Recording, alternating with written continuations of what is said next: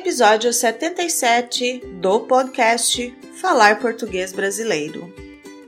No episódio 76, Quem sou eu na fila do pão? abordei um tema muito difícil e com um vocabulário bem específico. Não é fácil falar sobre temas polêmicos, nem no idioma materno, nem no idioma estrangeiro. Então, aproveite o vocabulário e aproveite a reflexão. Pensar no idioma estrangeiro deve fazer parte do dia a dia e do aprendizado do aluno. Refletir sobre assuntos polêmicos, construir significados, é tornar a sua aprendizagem mais significativa. Uma sugestão para você que pensa ser difícil entender todo o áudio do podcast Falar Português Brasileiro nós, pessoas adultas, alfabetizadas, usamos a escrita como suporte para a aprendizagem. Desta forma, a minha sugestão é para você ouvir uma vez o episódio sem o apoio do material, ouça com atenção. Atente-se para a entonação das palavras, para os sons. Neste primeiro momento, você fará o reconhecimento do tema do episódio.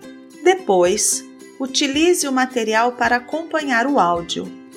Identifique os verbos e as principais palavras do episódio. Utilize canetas coloridas. Faça as suas anotações. Ouça o episódio novamente. Todos os episódios são curtos, justamente para você ouvir várias vezes. Responda os exercícios de interpretação de texto. Quando escrevemos no idioma estrangeiro, o nosso cérebro, de maneira intuitiva, estabelece relações e aplica o que nós aprendemos. Ah, mais uma coisa: não desista, seja persistente. Você pode. Aeroportos são sempre interessantes e eu adoro o cheiro do aeroporto.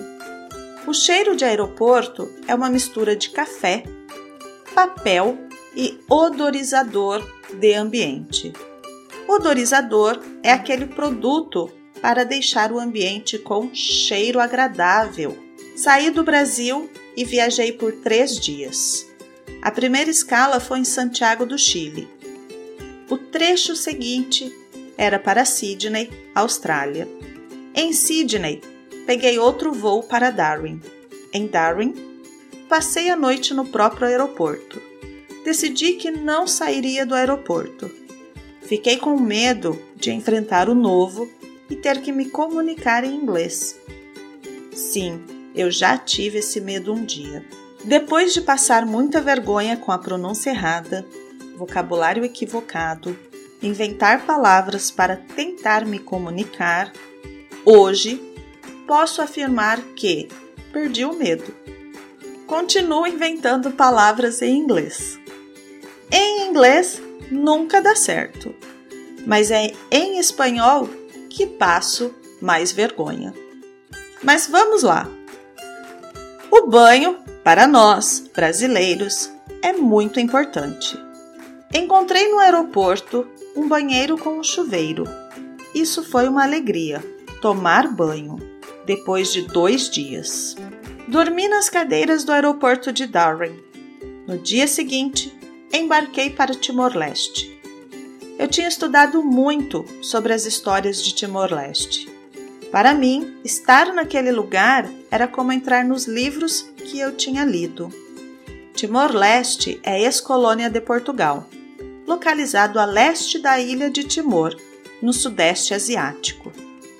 A independência de Portugal aconteceu em 1975 e, neste mesmo ano, foi ocupado pelo país vizinho, a Indonésia. Em 2002, após muito tempo de conflito e negociações internacionais, finalmente conseguiram a independência. Uma consulta popular foi feita escolheram a língua portuguesa junto com a língua tétum como idiomas oficiais. Durante todos os vinte e poucos anos, de domínio indonésio, o idioma português não foi ensinado para a população local, mas foi escolhido como idioma da resistência e era a língua das missas católicas. O governo buscou o apoio da Comunidade dos Países de Língua Portuguesa, a CPLP, para capacitar e ensinar os professores locais e outros profissionais a falar em português. Nós, brasileiros, éramos em torno de 20 professores. Nós, brasileiros, éramos em torno de 20 professores e ficaríamos ali por aproximadamente 24 meses. Como professora de língua portuguesa, eu ensinei português e metodologias que poderiam ser aplicadas durante o momento de desenvolvimento da aprendizagem. Meus alunos eram todos professores das diversas áreas das ciências exatas e biológicas. Eu ensinei, mas eu aprendi muito mais do que ensinei. Além do trabalho de qualificação dos professores locais, também fui lecionar como professora voluntária na Universidade Nacional de Timor-Loroçai. Também desenvolvi um projeto de ensino de português para quem quisesse aprender. Fazia isso na beira da praia. Também fui conselheira em uma organização não governamental, uma ONG. Timor-Leste é um país incrível, com paisagens exuberantes. O clima é tropical e com duas estações, ou seja, não tem as quatro estações do ano que conhecemos: primavera, verão, outono e inverno. Lá tem-se a estação da chuva e a da seca. A chuva tem hora certa para cair. Prepare-se! Todos os dias, em tal hora, vai chover. As praias são lindas, águas calmas e quentes. A infraestrutura para receber turistas tem para todos os tipos e gostos, desde o hotel ou restaurante mais caro ao mais barato, como em todo lugar. Agora, o povo leste timorense é único. Em Timor-Leste, aprendi que violência não está atrelada à pobreza. Por exemplo, como a violência que temos aqui na América do Sul. Violência é, na minha opinião, um fator cultural. Em Timor-Leste, aprendi que não é preciso muito para viver e o que importa na vida são as suas histórias e o quão bem você pode fazer na vida da outra pessoa. Todos os dias saía para o trabalho, pegava minha motinha e ia calmamente pilotando pelas ruas de Dili, a capital de Timor-Leste. Durante todo o caminho, sempre tinha alguém para sorrir e falar: Bom dia ou boa tarde. O termo usado para se referirem ao gringo é malai. As crianças faziam a festa quando um malai passava. Crianças nas ruas, brincando e aproveitando o dia quente de Timor-Leste. As paisagens são paradisíacas. Das cidades, você pode ver as praias e as montanhas. Das montanhas, você pode desfrutar da vista para o mar da temperatura mais amena e ainda da paisagem para a mata.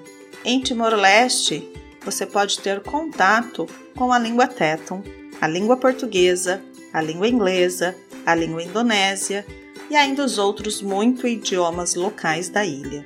Ao chegar no restaurante, você poderá cumprimentar em português. Bom dia!